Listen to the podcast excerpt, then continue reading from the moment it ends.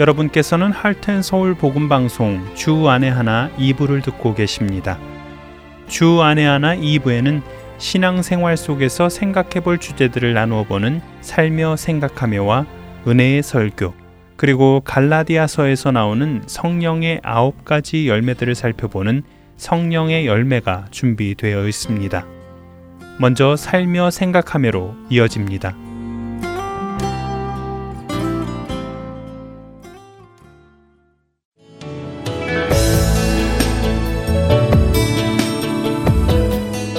애청자 여러분 안녕하세요. 살며 생각하며 진행의 김순혜입니다. 추수감사절은 가족들이 모이는 대명절이지요. 하지만 제 남편이나 저나 부모 형제가 모두 한국에 계셔서 이런 명절이 다가오면 오히려 쓸쓸한 기분이 듭니다. 주위에 가족이 있는 분들은 가족끼리 만나시고 가족이 없는 분들은 이런 때 여행을 떠나다 보니 저희처럼 외로이 남아있는 가정은 더 쓸쓸하기만 하지요. 그래서 저희와 비슷한 처지에 있는 몇몇 가정을 초대해서 터키를 구워 함께 추수감사절을 보내기 시작했지요. 그렇게 해마다 하다 보니 이렇게 이웃들과 함께 보내는 추수감사절이 저희 가족의 감사절 전통으로 자리 잡게 되더군요. 아이들도 올해는 누구네랑 같이 할까를 기대하기 시작했고 side dish로 꼭 어떤 걸 해달라 주문하기도 합니다. 모인 몇 가족은 둘러앉아 한 해를 돌아보며 감사한 것을 나누고 같이 기도하고 식사하고 그렇게 감사제를 보냅니다. 그런데 이렇게 조용히 Thanksgiving Day를 지내고 나면 바로 이어지는 행사가 있지요. 1년 중 가장 큰 세일을 한다는 블랙 프라이데이입니다. 이날의 가격은 그야말로 1년 중 최저가이므로 평소 사지 못하던 것을 얻을 수 있는 좋은 기회이기도 합니다.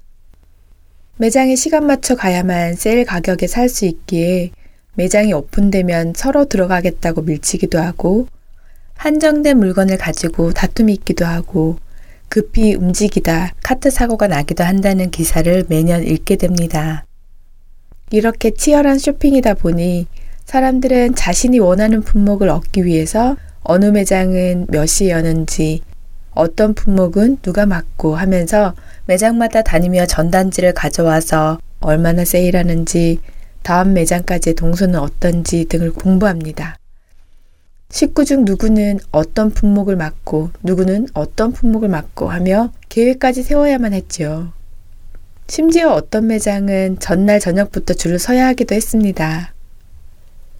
그렇기에 감사절 저녁에 모인 가족들은 이번 블랙 프라이데이엔 어떤 아이템을 주목하게 될지 서로 정보를 교환하기도 하고 어떤 매장은 새벽에 여니까 일찍 헤어져서 새벽에 만나자며 서둘러 헤어지기도 합니다.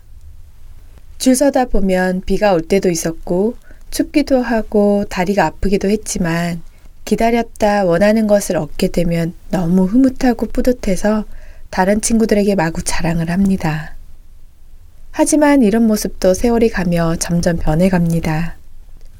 요즘은 블랙 프라이데이도 인터넷 구매로 많이 바뀌어 가고 있다고 하지요. 그래서 그날 당장 사지 못했다고 해서 예전처럼 실망을 하지는 않는다고 하네요. 또 블랙 프라이데이 전에 미리 세일하는 곳도 많아졌고 또 가격 경쟁이 심하다 보니 인터넷 쇼핑을 통해 더 싸게 살 기회가 많기도 합니다. 사실 블랙 프라이데이 하면 쇼핑에 너무 열중하는 모습 때문에 별로 좋아 보이지 않기도 합니다.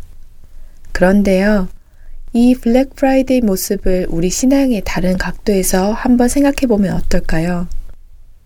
원하는 것을 얻기 위해 공부하고 계획하고 밤에 나가 줄을 서는 수고를 마다 않고 이리저리 발로 뛰며 매장을 뒤지던 그때를 떠올리니 우리의 신앙생활 속에도 원하는 것을 얻고자 노력하는 블랙 프라이데이가 있었던가 생각해 보게 됩니다. 주님을 알기 위해 얼마나 힘써 왔는지를 말입니다.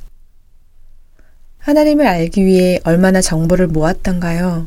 새벽 기도 가야 한다며 모임에서 일찍 헤어져 본 지는 언제였던가요? 한 영혼을 얻기 위해 얼마나 오랫동안 기도하며 기다려 보았던가요? 그 영혼을 얻은 기쁨으로 주님 앞에 자랑하며 울어본 게 언제였던가 하고요. 예전 우리 신앙의 선배들은 말씀 사경에 참석하기 위해 새벽길을 나섰고 또 그 가운데 신앙 경건의 훈련이 이루어져서 영혼의 부흥이 일어났습니다. 1907년 평양 대부흥을 연구하신 분들은 평양 대부흥은 그보다 4년 전인 1903년 원산에서 성경을 배우고 기도하는 모임이었던 사경회에서부터 비롯되었다고 말씀하시더군요. 원산의 그 사경회는 작은 모임이지만 그 모임에는 통해하는 마음으로 하나님의 말씀을 배우기 원하는 영혼들이 모여 간절한 기도를 드리며 만남을 가졌다고 합니다. 그리고 그들이 하나님의 말씀 위에 굳건히 섰을 때 성령님께서 그 지역에 역사하신 것이지요. 예전에는 말씀을 듣기 위해 먼 곳까지 찾아가야 했고 성경을 구하기도 어려웠지만 우리는 손바닥 안에 전화기만 열면 혹은 컴퓨터만 켜면 말씀을 들을 수 있고 배울 수 있는 시대에 살고 있습니다. 우리는 언제든 가까이에서 말씀 사경회를 가질 수 있습니다. 그렇게 우리가 먼저 말씀을 사모하고 깨닫게 되면 우리의 삶 속에서도 성령님의 폭발적인 역사가 일어나겠지요. 우리에게 평양 사경회의 부흥과 같은 영적 각성이 일어날 때 주님의 말씀을 깨닫고 얻어지는 그 희열을 자랑하고 싶어 못 견디게 될 것입니다. 호세아 선지자가 회개 촉구의 메시지를 전했을 때 이스라엘 백성은 이렇게 고백합니다. 호세아 6장 1절 말씀입니다. 오라 우리가 여호와께로 돌아가자. 여호와께서 우리를 찢으셨으나 도로 낫게 하실 것이요 우리를 치셨으나 싸매어 주실 것임이라. 3절 상반절에서 다시 다짐합니다. 그러므로 우리가 여호와를 알자 힘써 여호와를 알자. 그러나 질투하시기까지 사랑하시는 그 하나님을 명확히 알지 못하고 불성실하게 회개한 이스라엘에게 6절 하반절에서 호세아 선지자는 다시 말합니다. 번제보다 하나님을 아는 것을 원하노라. 우리가 하나님을 힘써 알자고 말로만 할 것이 아니라 통회하는 마음으로 하나님 알기에 힘써야 할 것입니다. 진정 하나님의 마음이 무엇인지 알기까지 힘써 말씀을 읽고 묵상하며 그 말씀을 깨닫게 해달라고 기도해야 할 것입니다. 우리 삶 속에서 영적 블랙 프라이데이가 만들어지기를 바랍니다. 우리 삶에서 말씀 사경회가 일어나고 또 영적 대부흥이 일어나기를 소망합니다. 구하고 싶은 영혼이 있어서 어떻게든 방법을 찾아보고 함께 기도하고 분담하여 맡기고 동력하기를 바랍니다. 오늘도 주님을 더욱 힘써 알아가고 그 알게 된 주님을 자랑하는 우리 모두가 되기를 기도합니다.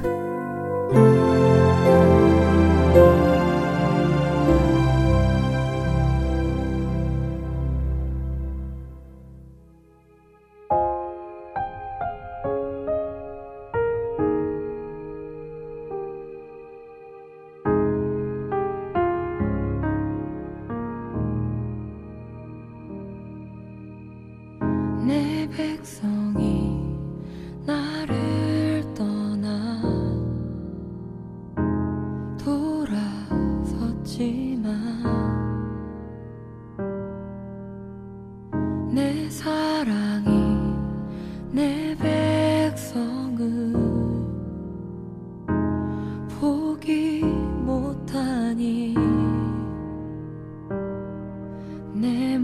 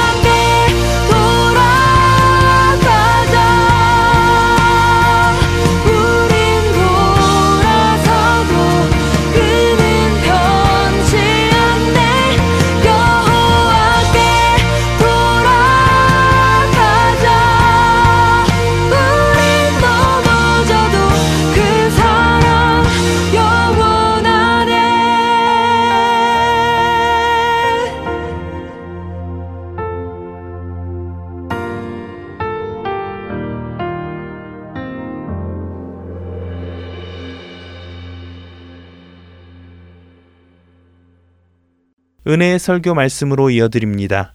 오늘 설교 말씀은 캐나다 밴쿠버 그레이스 한인교회 박신일 목사님께서 요나서 2장 1절에서 10절의 본문으로 고난의 바다에서 지킨 감사절이라는 제목의 말씀 전해 주십니다. 은혜의 시간 되시길 바랍니다.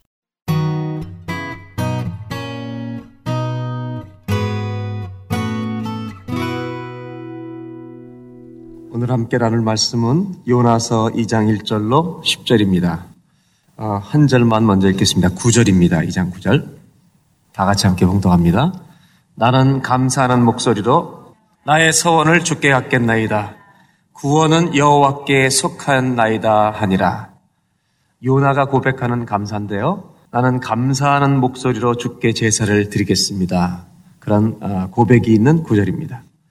한국에서 목회할 때는 80년대에는 저는 시골에서 목회할 때 추수감사절만 되면 진짜 추수감사절이었습니다. 그래서 아직도 잊을 수 없는 게 어느 날 한 분이 남자분 한 분이 어깨에 쌀한 가마니를 메고 진짜 오셨어요, 교회를. 그래서 열심히 들어와서 그걸 메고 강대상에다 딱 갖다 놓는 거예요. 제가 그때 느낀 게 저분은 진짜 1년 추수감사절이다. 자기가 썰렁사 진 것 중에 한 가마니를 메고 주의 강단에 내려놓는데 우리도 그렇게 기, 보기 좋은데 본인은 얼마나 기쁘겠으며 하나님은 얼마나 더 기쁘시겠어요. 이제는 이 농사를 짓는 추수감사절의 시대는 현대인에게는 다 없어져 버렸습니다. 저는 그래서 추수감사절을 이렇게 생각하게 됐어요. 추수감사절 맞으면 한 주간 동안 생각을 해보니까 현대인에게 추수감사절은 우리 특별히 캐나다 사람들에게 추수감사절은 10월 둘째 주가 추수감사절이 아니라 감사하는 날이 추수감사절이다. 우리가 생활 속에서 감사를 고백하는 날이 우리의 매일의 추수감사절이 되기를 바랍니다. 그래서 여러분, 저와 여러분의 삶 가운데 이 감사가 넘치는 고백이 평생토록 중단되지 않는 신앙생활 이어지기를 주의 이름으로 축복합니다. 오늘 이 요나서 2장 9절을 나누고 싶었던 이유는 뭐냐면 이 요나가 어디에서 어떤 상황 가운데 지금 감사하고 있는가. 이걸 알게 되면 이 감사의 의미는 특히 새롭다는 것을 알게 됩니다. 요나는 하나님의 명령을 받고 니누에 가서 그 백성이 멸망할 것이라고 선포하는 명령을 받고 순종하지 않고 다시스로 도망가던 배를 타고 도망가다가 하나님께서 큰 풍랑을 만나게 하셔서 그 풍랑 때문에 배가 거의 산산조각 날 지경이 돼서 제비뽑기를 서 누구 때문에 이 재앙이 왔는지 제비뽑기를 했을 때 요나가 뽑혀서 바닷물에 던지라 그래서 자기를 던졌습니다. 그래서 요나서에는 하나님이 준비하신 게 1장에 두 가지가 나오는데 하나가 풍랑을 준비하셨어요. 하나님의 선지자 요나가 하나님 말씀을 따라 가지 않을 때 그의 인생이 가로막히게 하시는 풍랑을 여호와께서 준비하셨어요. 그래서 또 하나 준비한 게 뭐냐면 물에 던지니까 큰 물고기를 준비하셔서 하나님이 요나를 삼켜버린 겁니다. 그래서 요나서 1장은 요나가 큰 물고기에 삼키는 것으로 끝이 나고 요나서 2장은 요나의 기도로 전체를 다 표현하고 있는데 그 중에 요나서 2장 9절의 기도가 나오는 것인데 이 요나서 2장 9절은 그래서 어디에서 기도하고 있는 거냐면 물고기 뱃속에서 기도하고 있는 것입니다. 깜깜한 물고기 뱃속에서 요나가 기도하는 기도 중에 구절에 요나의 감사의 기도가 여기 담겨 있다는 것입니다. 그 앞부분을 제가 1절부터 좀 보여드리겠습니다. 2장 1절. 다 같이 한번 읽겠습니다. 1절만 시작. 어디서 기도한다고요? 바다에서 던져져서 죽은 줄 알았는데 물고기가 그를 삼켜서 물고기 뱃속에서 생명이 내가 살아있는 걸 깨닫고 여호와께 기도하는 장면입니다. 물고기 뱃속. 아마 요나만큼 힘든 사람은 우리에게 없을지 모르겠습니다. 지금 이런 상황에서 어둠 속에서 기도하고 있는 거죠. 2절을 보시면 이렇게 기도합니다. 이르되 내가 받는 고난으로 말미암아 여호와께 불러 아뢰었더니. 물고기 뱃속에 가장 어두운 그 지옥과 같은 곳에 죽음과 다름없는 그곳에 내가 아직 살아있다는 걸 느끼고 요나는 뭘 시작하냐면 기도를 시작하는데 그 기도의 내용에 내가 받는 고난으로 말미암아 여호와께 불러 아뢰었더니. 내가 받는 고난 때문에 하나님을 부르고 있다는 것입니다.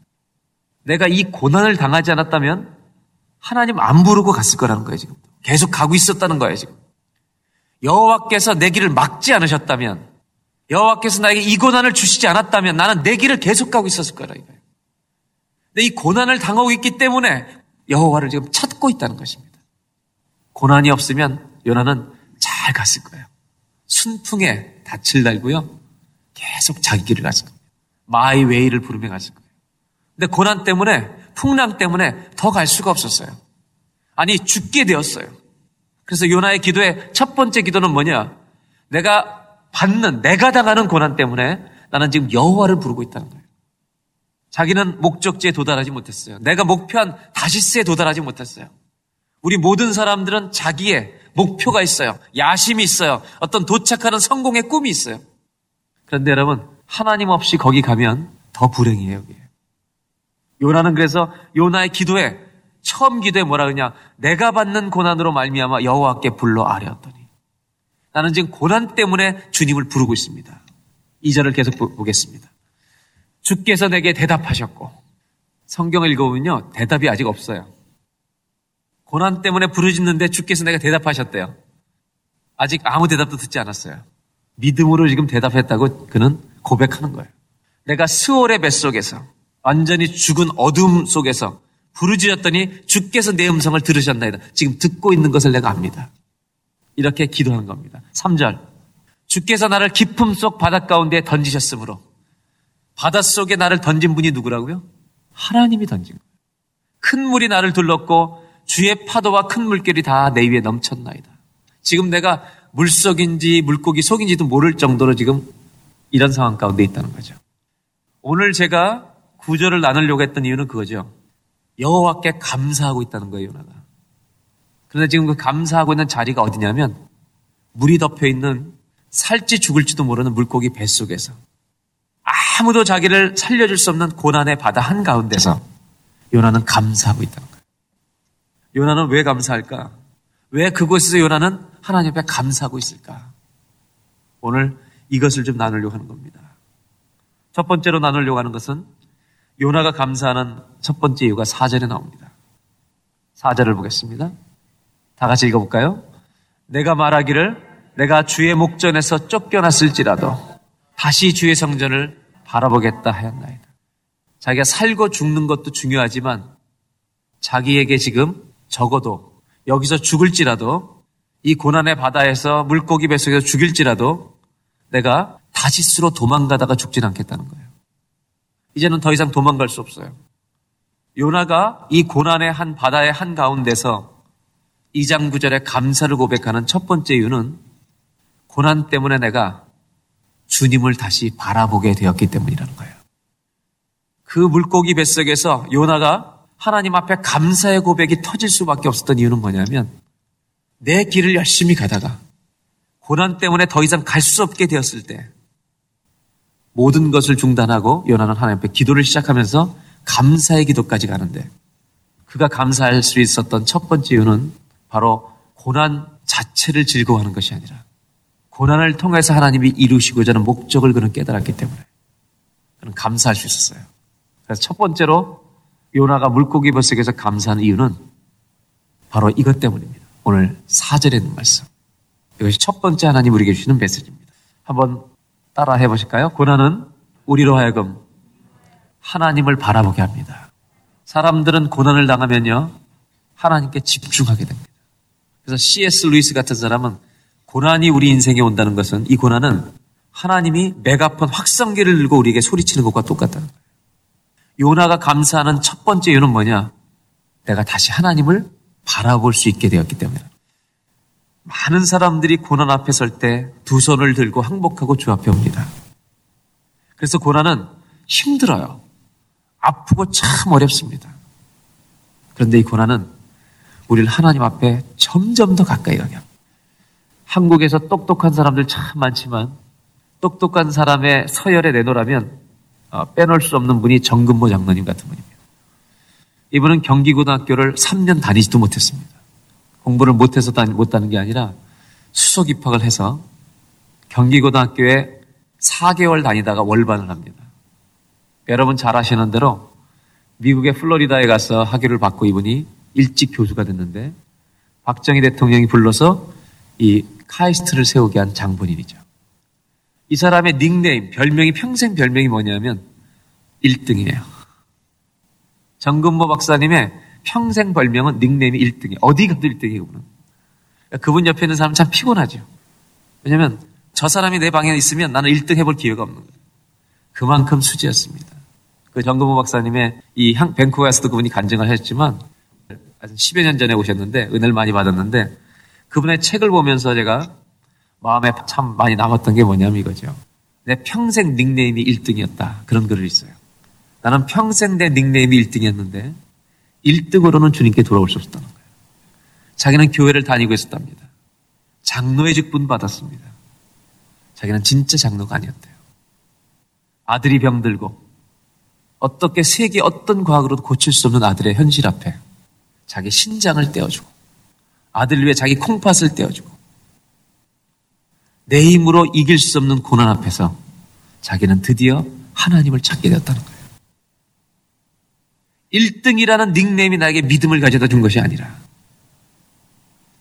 내 힘으로 풀 수 없는 과학으로 풀 수 없는 아들의 고난 때문에 아버지를 무릎 꿇게 한 아들. 내 아들은 세상에서 가장 큰 효자였다. 아버지를 믿음으로 나오게 한 아들은 이 아들만큼 효자가 있겠냐.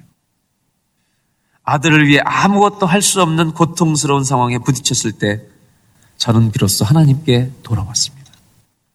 여러분, 고난 자체는 그 고통 자체 때문에는 감사할 수 없습니다. 세상에 고통 자체를 감사할 수 있는 사람이 어디 있겠어요? 정확히 표현하라면 고통이 아니라 고난이 아니라 고난을 통해서 내 인생 가운데 일어나는 변화 때문에 감사가 나온다는 것입니다. 여러분 삶 가운데도 경제적으로 많이 어렵고 또 여러 가지 어려운 고난들이 있을지 모르겠습니다. 고난 자체를 감사하는 그런 사람은 참 드문 사람입니다. 어렵습니다. 아마 없을 것입니다. 그러나 고난 때문에 우리가 하나님 앞에 더 가까이 가게 되는 것, 하나님께 집중하게 되는 것, 하나님께 부르짖게 되는 것, 그 자리에 나올 수 있게 되는 것으로 인하여 감사할 수 있는 저와 여러분 되시기를 주의 이름으로 기원합니다. 요나서 그 다음 2장 5절 두 번째로 그 다음 말씀을 보겠습니다. 요나의 기도는 계속됩니다. 물이 나를 영혼까지 둘러싸우며 기품이 나를 애워싸고 바다풀이 내 무리를 감쌌나요. 그러니까 여러분 이 물고기의 뱃속에 들어가시니까 바다풀, 미역이니 뭐 이런 줄기들이 자기를 다 덮어버릴 거예요. 6절을 보겠습니다. 요나의 이 기도 중에 6절은 이렇게 되죠. 자기가 마치 지금 이 고난에 있는 게 빗장으로 나를 붙들어 막은 것처럼 여기서 빠져나가지 못할 것처럼 느끼고 있는 상황이라는 거죠. 그렇지만 내가 여호와를 바라보면서 깨닫는 건 뭐냐? 이게 끝이 아니라는 거죠. 나의 하나님 여호와여 주께서 내 생명을 구덩이에서 건지셨나이다. 아직 나온 거예요? 안 나온 거예요? 안 나왔는데 감사하는 자는 믿음으로 고백이 나오는 거예요. 이게 끝이 아닙니다. 여기서 중요한 표현이 있죠. 사람은 고난에 들어가면요. 하나님을 부르지 않습니다. 시편을 보세요. 고난 가운데 쓰여진 시는 하나님을 부르지 않습니다. 나의 하나님을 부릅니다. 고통에 들어간 사람은 내 하나님이어야 합니다. 제가 병원에 있을 때 그런 생각을 했었어요. 수술하고 그 어두운 일주간을 보낼 때 어떤 하나님을 제가 만났냐면 하나님은 제 호흡 속에 계셨어요. 날마다 숨 쉬는 순간마다. 호흡 속에 계셨다는 말이 아니라 호흡 속에 계셔야만 했어요. 그래야 내가 살 수가 있었어요. 성경에 고난 가운데 있는 사람들 전부 다 표현하는 고백이 있어요. 나의 하나님. 내 하나님. 빗장처럼 나를 막고 있지만 내 하나님 여호와께서 내 생명을 건지셨나이다. 이 고백을 요나는 하고 있는 거예요. 아직 고난 중에 있는 분이라 할지라도 요나의 고백을 나의 고백으로 삼는 오늘 추수감사 예배가 되기를 축원합니다. 여호와께서 나를 건지셨나이다. 7절에 이렇게 기도합니다. 내 영혼이 내 속에서 피곤할 때 너무너무 힘든 지금 상황이 있을 때 내가 여호와를 생각하였더니 사람은 고난을 당하면 다 하는 게 있습니다. 여호와를 찾아요. 또 하는 게 뭐냐? 여호와를 생각합니다. 아니 하나님만 생각하는 게 아니에요. 사람은 고난을 닥치면 생각을 하게 됩니다. 이게 왜 왔을까? 여호와를 생각하였더니 내 기도가 죽게 이르렀사오며 주의 성전에 미쳤나이다. 내가 이 고난 가운데 여호와를 생각하고 내가 기도할 때 이 기도가 주님께 도달했다는 걸 알아요. 고난 전에는 이런 기도를 안 했어요. 그래서 많은 사람들은 거의 대부분의 사람들은 고난을 당하면 제일 많이 하는 게 생각하는 겁니다. 이 고난이 왜 왔을까? 전도서의 7장 14절에는 이런 말씀이 나옵니다. 형통한 날에는 기뻐하고 곤고한 날에는 되돌아 보아라. 이게 옛날 개혁 성경에는 형통한 날은 기뻐하고 곤고한 날에는 생각하라 이렇게 되는 거예요. 영어 성경을 보시면 when times are good, be happy. 행복하게 살라는 거예요. 좋을 때는. But when times are bad, consider. 한 가지 동사가 딱 나오잖아요. 인생이 힘들 때는 생각해 보라는 거예요. 왜? 하나님께서는 이 두 가지를 병행하게 하셔서 우리 인생의 고난과 형통함을 꼭 병행하게 하셔서 우리가 장래일이 어떻게 될지 알지 못하게 하시고 주님을 의지하며 살아갈 수 있도록 돕는다는 거예요. 고난의 목적은요, 하나님을 의지하게 하는 거예요. 야고보서 1장에는 이렇게 말하고 있습니다. 내 형제들아, 너희가 여러 가지 시험을 당하거든 온전히 기쁘게 여기라. 여러분, 시험을 어떻게 기뻐할 수 있어요? 시험을 어떻게 누가 기뻐하겠어요? 그런데 시험을 기쁘게 여기래요. 왜? 시험 자체가 아니라 시험을 통해서 하나님이 뭔가를 이루시려고 하기 때문입니다. 그래서 3절에 이렇게 말하고 있어요. 이는 너희 믿음의 시련이 시련과 고난이 인내를 만들어내는 줄 너희가 알미라. 그러니까 이 고통을 통해서 우리 인내를 배우게 되는데 인내를 통해서 우리 뭘 배우느냐? 4절에 이런 말씀이 있습니다. 인내를 온전히 이루라. 이는 너희로 온전하고 구비하여 조금도 부족함이 없게 하려 합니다. 이런 고난을 통해서 하나님이 우리에게 행하시는 목적이 뭐냐면 목표가 영적으로 mature해지도록 성숙해지고 complete 하나님이 보실 때 더 온전해져 갈 수 있도록 우리에게 이 고난을 통과하게 하신다는 거죠. 왜 요나는 감사했을까요? 물고기 뱃속에서 생각한 거예요. 참 내가 못됐다. 주의 말씀을 듣고도 딴짓을 한다. 고난 때문에 어떻게 돼요? 내가 이렇게 살면 안 되지. 영어로 표현하면 이런 거죠. 고난 속에서 하나님은 우리를 쉐이핑 하시는 거예요. 한국에 번역된 책 중에 끌과 돌이 만날 때라는 책이 있어요. 끌과 돌이 만날 때 원래는 이 치슬이라고 하는 정으로 바위를 때릴 때라는 표현이에요. 그 책은 주제가 하나예요. 책 전체가 이걸 다루고 있어요. 모든 인생은 고난의 골짜기를 통과한대요.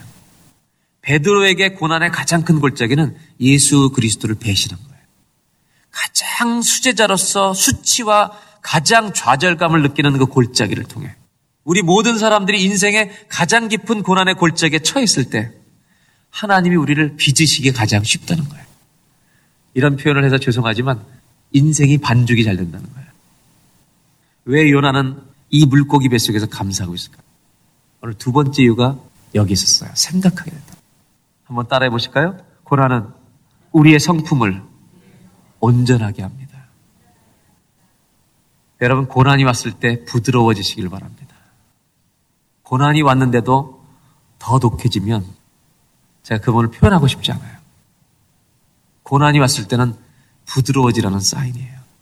목사님들 중에 한국에 이렇게 한경재 목사님처럼 온유한 이미지가 강한 분이 있습니다. 거꾸로 온유함보다 굉장히 저분은 성격이 강하다. 이렇게 느꼈던 목회자들도 많습니다. 그 중에 대표적인 분 중에 한 분이 한신교에 계시던 이중표 목사님이란 분이. 이분은 참 무서운 분입니다. 그분의 일학 가운데는 교인들을, 교회 집사님을 주먹으로 때린 적이 있는 분이에요. 평생 회개했대요, 그분은. 그 성격이 불같은 분이에요. 그러니까 그 밑에 교육자들이 섬겼던 사람들은요, 엄청나게 하여튼 헌신과 희생을 했습니다. 참 이분이 연약한 면도 있어요. 그분이 고소공포증이에요. 안 믿어지잖아요. 근데 이분이 일화 가운데 재밌는 게 있습니다. 한국에 있을 때 제가 이제 들었던 얘기인데 이분이 그런 얘기를 해주셨어요. 자기는 성품이 성격이 다른 목사님 비해서 온유하지 못해서 기도를 그런 기도를 했었대. 하나님 저를 좀 부드럽게 해달라고. 근데 잘 안 돼가지고 옛날에 반포에 신한신교를 하실 때 그렇게 기도했대. 하나님 제가 성품이 참 연약하고 잘 온전하지 못하니 성품 좋은 성도들만 우리 교회로 보내달라고 해요. 그리고 좀 성질이 더러운 사람들은 은혜가 뜨거운 서쪽의 여의도의 조목사님한테 보내주시든지 자기보다 훨씬 성품이 온유한 동쪽의 갈보리교회 박조준 목사님 교회로 보내달라고 이렇게 기도를 했대요. 이분이 그 제가 섬겼던 감리교단의 산상 집회 때 와서 하셨던 얘기 직접. 그런 기도를 자기가 새벽에 했는데 어떤 날 교회 행사를 다 마치고 그분들과 공교롭게 같이 앉게 됐대요. 앞에 박조준 목사님, 옆에 이제 조영교 목사님 다 앉게 됐는데 이렇게 물어봤대요. 요새 교회 부흥이 잘 되냐고 물어봤대요. 부흥이 된다 그러더래요. 그래서 이중평 목사님이 그랬대요. 제가 중보기도 하고 있습니다. 여러분의 교회가 부흥하도록. 그만큼 참 힘든 이게. 내 성격 때문에 그런 사람들이 용납이 안 되는 거예요. 이분이 여러분 잘 아시는 대로 이제 암에 걸려서 돌아가셨습니다. 참 귀한 목사님들이 최근에 많이 돌아가셨는데 이 목사님이 병에 걸리고 쓰신 책이 있죠. 그게 뭐냐면 나는 죽어도 행복합니다라는 책을 쓰셨어요. 그 책에 아, 참 재미있는 그분이 고생했던 눈물의 이야기가 참 많이 있어요. 그분은 또 눈물이 참 많았던 분인데 거기에 이런 글을 썼더라고요. 내가 몸이 아프고 나니까 호랑이가 발톱이 빠진 것 같습니다. 고난 때문에 받은 축복이 하나 있습니다. 참 많이 온유해졌습니다. 자기 인생에 이렇게 온유해져 본 적이 없대요. 다 모든 게 공업되다. 옛날에 화가 날 일들이. 그러면서 이런 마음으로 목회 한번 해봤으면 좋겠습니다. 고난이 오면 많은 사람들의 내면이 바뀝니다. 겉은 더 초라해질지 모릅니다.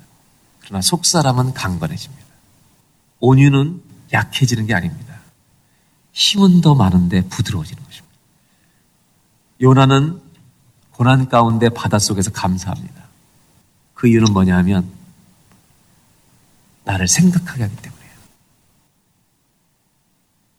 얼마나 내가 부족한지, 얼마나 주님 앞에 내가 악한지, 이걸 깨닫게 해주는 고난이 참 고마운 것입니다. 그래서 물고기 뱃속에서 연하는 감사절을 지키고 있는 것입니다. 오늘도 우리가 고난 속에서 감사할 수 있다면 우리는 고난 가운데 감사절을 지키고 있는 것입니다. 우리 모든 성도님들이 365일 감사절이 되기를 축원합니다. 마지막 시편 한 절을 좀 더 보여드리겠습니다. 119편 67절에서 이런 말이 있죠. 고난 당하기 전에는 내가 그릇 행하였더니 마치 요나 얘기를 하는 것 같아요. 이제는 주의 말씀을 지키나이다. 결국 고난이 나를 어떻게 해요? 온전하게 해간다. 할 수 없던 사람이 주님 말씀을 따라가겠다. 71절에 이런 말씀이 있습니다. 고난당한 것이 내게 유익이라 이로 말미암아 내가 주의 윤례들을 배우게 되었나이다. 고난 자체가 유익이 아니라 고난 때문에 이런 것들을 깨달아져서 고난 당한 것이 유익이 되었다고 고백하는 거죠. 요나서 2장 8절로 마지막으로 돌아갑니다. 2장 8절로 9절에 이렇게 말하고 있습니다. 요나의 마지막 기도죠. 거짓되고 헛된 것을 숭상하는 모든 자는 자기에게 베푸신 은혜를 버렸사오나 우상을 섬기는 자는 은혜를 버렸지만 나는 은혜를 아는 자, 은혜를 입은 자였기 때문에 구절 이렇게 마지막 기도를 하는 것입니다. 오늘 처음 읽었던 구절이죠. 다 같이 한번 읽겠습니다. 나는 감사하는 목소리로 주께 제사를 드리며 나의 소원을 주께 갖겠나이다. 나는 감사하는 목소리로 주께 제사를 드리며 내 소원을 내 하나님께 약속한 소원을 주께 갖겠나이다. 다시 그 길을 가겠습니다. 요나는 고난 가운데 이유가 있어서 지금 감사하고 있는 겁니다. 마지막 이유가 뭐예요? 감사하는 목소리로 주께 제사를 드리는데 그의 고백 가운데 담긴 결단이 뭐냐? 주께 소원한 것을 지키겠습니다. 다시 순종의 길로 옮겨보겠습니다. 그리고 요나는 니느웨로 향하게 됩니다. 오늘 성경이 우리에게 보여주는 마지막 결론은 왜 요나는 고난 가운데 감사했을까? 오늘 세 번째로 우리가 나눌 결론입니다. 한번 따라해 보실까요? 고난은 우리로 하여금 다시 순종의 길을 걷게 합니다. 한 번에 순종할 수도 있지만 순종 못할 때 고난이 와서 고난 때문에 비로소 다시 우리 인생에 궤도를 돌리게 될 경우가 참 많습니다. 다윗은 참 많은 고난을 겪고 믿음을 지켰던 사람인데 왕이 돼서 형통한 다음에 바세바와 간음을 하고 아기를 낳습니다. 나단 선지자의 책망을 받고 눈물로 회개하지만 그 후에 하나님께서 이렇게 성경에 말합니다. 여호와께서 그 아이를 치심해. 여호와께서 그 아이를 치심해. 여러분 다 자녀를 키워보셨지만 부모 마음이 가장 아플 때가 자식이 아플 때입니다. 내가 아플 때보다 자녀가 아플 때 더 아픕니다. 제가 다윗 그 말씀을 수년 전에 읽으면서 하나님이 깨닫게 하신 것 중에 하나가 다윗의 아이를 치셨는데 다윗은 금식하면서 살려달라고 기도합니다. 그때 하나님 주셨던 마음이 뭐냐면 이거예요. 아기는 잘 몰라요. 고난만 당하고 있지만. 근데 다윗의 마음은 찢어집니다. 근데 여러분, 다윗이 잘못했을 때 아이를 치신 하나님. 그 장면에서 다윗보다 아픈 분은 하나님이십니다. 자기 자식을 치시기 때문에. 아기를 치는 것도 힘드시지만 다윗이 아픈 것도 주님도 힘드십니다. 그 사건을 계기로 다윗은 주님 앞에 다시 돌아옵니다. 고난은 우리로 하여금 새로운 순종의 길로 안내합니다. 요나는 비록 내가 원하는 길로 가지 못했지만 이제 다시스로는 가지 않겠지만 하나님이 원하신 길로 다시 갈 수 있게 하신 그 고난을 허락하신 것에 대해서 나를 순종의 자녀로 옮겨주신 고난이기 때문에 요나는 물고기 뱃속에서 아무도 건질 수 없는 바다 가운데서 추수감사절을 지키고 있는 것입니다. 현대인에게 제일 조심해야 될 것은 재물이라고 생각합니다. 경제적으로 너무나 어려운 이때 하나님이 꺼리끼는 하나님이 거리낀다고 생각하시는 마음이 있는 자리에서는 떠나야 합니다. 돈을 버는 것은 중요하지만 하나님이 원하시는 방법이 아닌 것으로 버는 것은 고난을 자초하는 일입니다. 요나처럼 어려운 때 순종의 길로 가면서 감사하는 추수감사절이 되기를 주의 이름으로 축원합니다. 마지막 2장 10절을 보겠습니다. 여호와께서 그 물고기에게 말씀하심에 요나를 육지에 토하니라.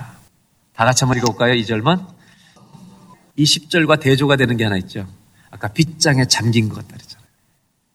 요나가 어떤 기도를 마쳤을 때 하나님께서 요나를 물고기에서 토해냈는지 아십니까? 1절도 아니고 2절도 아니고 3절도 아니고 4절도 아니고 9절이 터졌을 때 그는 자유함을 얻습니다. 저는 좀 무리한 성경 해석을 오늘 여러분들에게 들려고 합니다. 이 10절을 이렇게 우리가 이해하면 좋겠어요. 감사하는 인생을 하나님은 열어주신다. 하나님은 감사하는 자를 그의 길을 여십니다. 감사로 인생의 문이 열리는 축복이 우리 모두에게 있기를 주의 이름으로 축원합니다.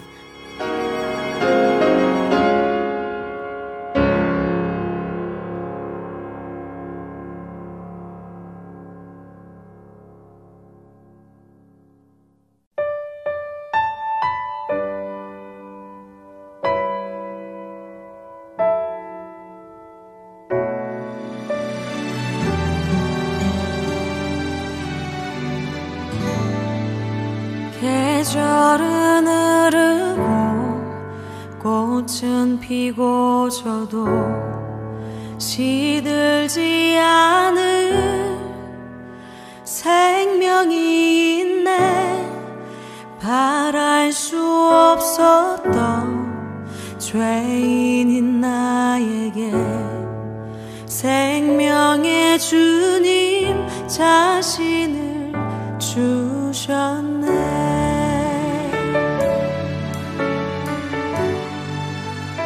계절은 흐르고 꽃은 피고 저도 시들지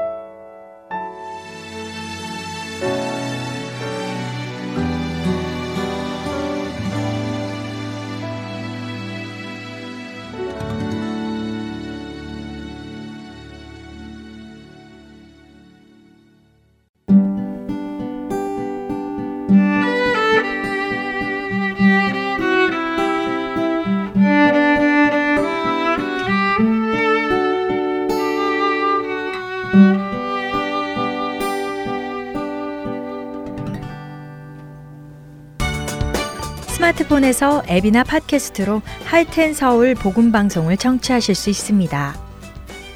아이폰을 쓰시는 분들은 앱스토어에 가셔서 Heart and Seoul이라고 입력하신 후 다운받으실 수 있습니다.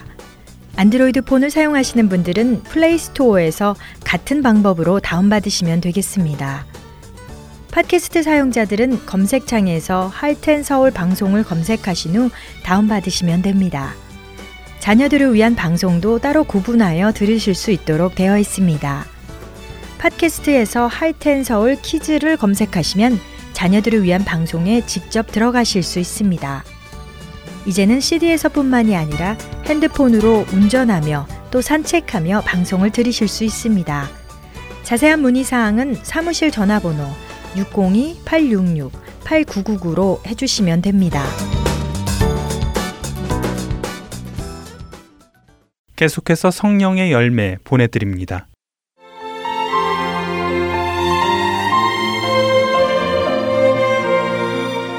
할텐 서울 복음방송 애청자 여러분 안녕하세요. 성령의 열매의 특징들을 함께 살펴보는 성령의 열매 진행의 원길사입니다. 오늘은 여덟 번째 시간으로 성령의 열매의 특징 중 양선에 대해 나누어 보기 원합니다. 양선이란 어질고 선하다라는 의미인데요. 지난 삶을 돌아보며 주님께 받은 많은 은혜를 생각해 보면 하나님의 선하심과 인자하심이 떠오릅니다. 하나님의 선하심을 생각할 때 제 머리로는 감히 측량할 수 없는 넓이와 크기와 높이와 깊이로 인해 마치 제가 하나님의 선하심이라는 바다 한가운데 떠 있는 듯한 생각이 들고는 하는데요. 그렇게 넓은 주의 선하심의 바다 한가운데서 제 모든 걱정이나 염려, 고민들은 사라지고 맙니다. 오직 주님의 한량없는 선하심에 잠겨서 그분을 누리며 눈을 하늘로 들어 감사할 뿐입니다. 한마디로 주님께서 그의 선하심으로 저를 압도하십니다. 하나님은 선하신 분이십니다. 그렇기에 어질고 선한 성품인 양선은 하나님께 속한 속성입니다. 누가복음 18장에서 한 관리가 예수님께 질문하며 예수님을 선한 선생님이라고 칭한 것에 대해 예수님께서는 내가 어찌하여 나를 선하다 일컫느냐 하나님 한 분 외에는 선한 이가 없느니라 하고 말씀하십니다. 예수님께서는 하나님만이 선하신 분이심을 강조하시고 예수님을 선하다 표현한 이 관리를 꾸짖지는 않으십니다. 예수님께서는 절대적으로 선하다 하는 속성은 하나님의 속성임을 가르쳐 주십니다. 절대적일 수는 없지만 상대적인 의미로 선하다는 표현이 인간에게도 쓰여지는 것을 우리는 성경에서 찾아볼 수 있습니다. 상대적인 의미의 선이지만 양선은 외적인 증거가 따르게 됩니다. 사람들에게 인정받고 환영받지 못한다 할지라도 하나님 앞에서 흠없는 삶을 살고자 애쓰며 노력하는 모습이 자연스럽게 외적 증거로 나타나게 되겠죠. 또한 우리가 가진 모든 것들을 통해 선하신 하나님께서 기뻐하실 일들을 행하며 살아내는 것이 우리 삶의 특징으로 나타나게 될 것입니다. 이런 외적 증거와 특징은 아직 악한 죄성이 남아있는 우리에게는 저절로 생기는 일이 아니겠지요. 갈라디아 교회 안에 잘못된 가르침이 들어와 복음을 변질시켜 공동체가 혼란에 빠지고 악에 물들었지만 그것을 바로잡을 방법은 오직 복음으로 돌아가는 것 뿐이었습니다. 아직 죄악으로 물든 죄성이 남아있는 우리가 죄성을 이기고 하나님을 기쁘시게 하는 선을 행하는 삶을 살기 위해서는 어떻게 해야 할까요? 그것은 오직 복음이신 예수 그리스도께 꼭 붙어 있는 것입니다.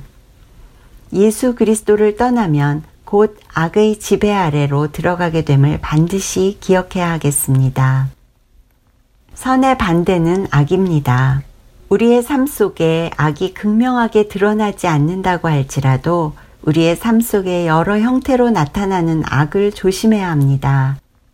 우리가 조심해야 할 부분은 우리 마음 속에 혹시라도 진실함이 없고 마음이 온전히 주님을 향하지 못해 두 마음을 품거나 이웃에게 악한 영향력을 주거나 이웃의 아픔을 은근히 즐기거나 거짓 비방하는 부분은 없는지 돌아보아야 할 것입니다. 많은 악의 형태들 중 눈에 확 띄지는 않지만 하나님께서 엄히 경계하신 것이 있습니다. 하나님의 율법을 자신의 기준에 따라 멋대로 해석해서 부분적으로만 지키면서도 자신은 거룩하다고 스스로 생각하며 가난하고 어려운 자들을 멸시함으로 하나님을 멸시하던 바리새인들의 위선을 예수님께서는 회칠한 무덤이라고 책망하셨습니다. 자신과 사람들의 눈은 잠시 속일 수 있을지 모르지만 하나님은 결코 속일 수 없습니다. 위선은 자신을 있는 그대로의 모습보다 더 좋게 포장하여 자신을 드러내고자 하는 악한 동기에서 시작됩니다. 그러나 계속해서 위선으로 삶을 살아가다 보면 자신이 정말 그런 줄로 착각하게 되어 더 이상 죄가 죄인지도 구분하지 못하는 비참한 지경에 빠지고 맙니다. 스스로를 높이 평가하며 거룩한 척, 선한 척 하는 위선이 하나님께서 얼마나 싫어하시는 죄인지 성경은 여러 곳에서 가르쳐 주고 계십니다. 우리가 예수 그리스도를 멀리 할 때 어김없이 악은 우리에게 가까이 다가옵니다.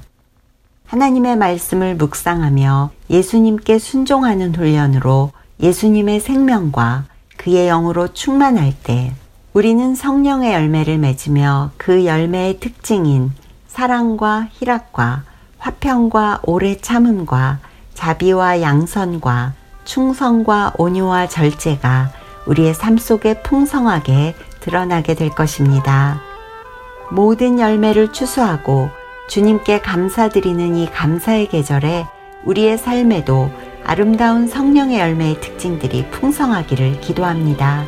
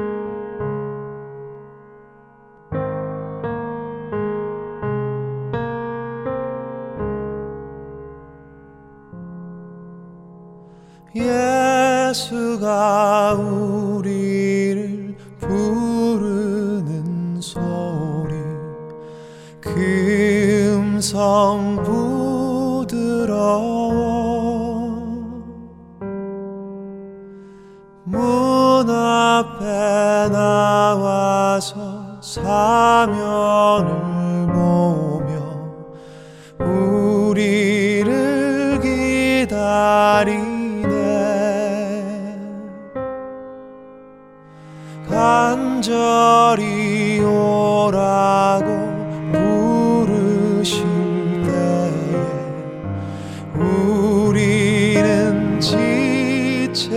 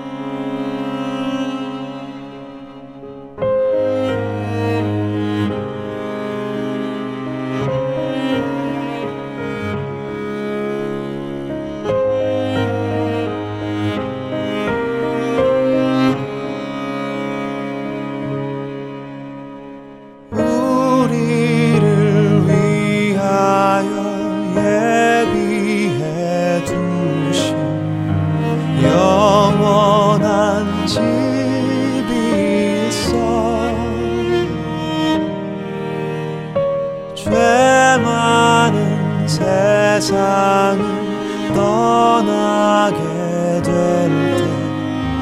영접해 주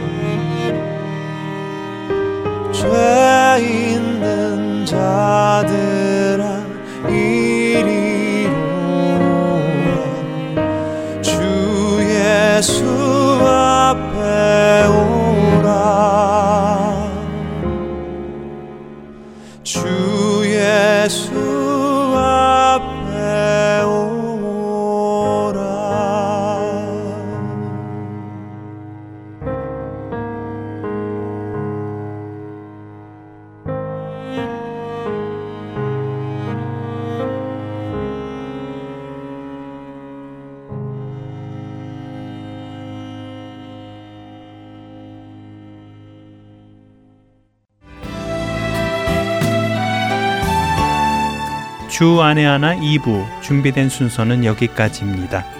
함께 해주신 여러분께 감사드립니다. 다음 시간에 뵙겠습니다. 안녕히 계십시오.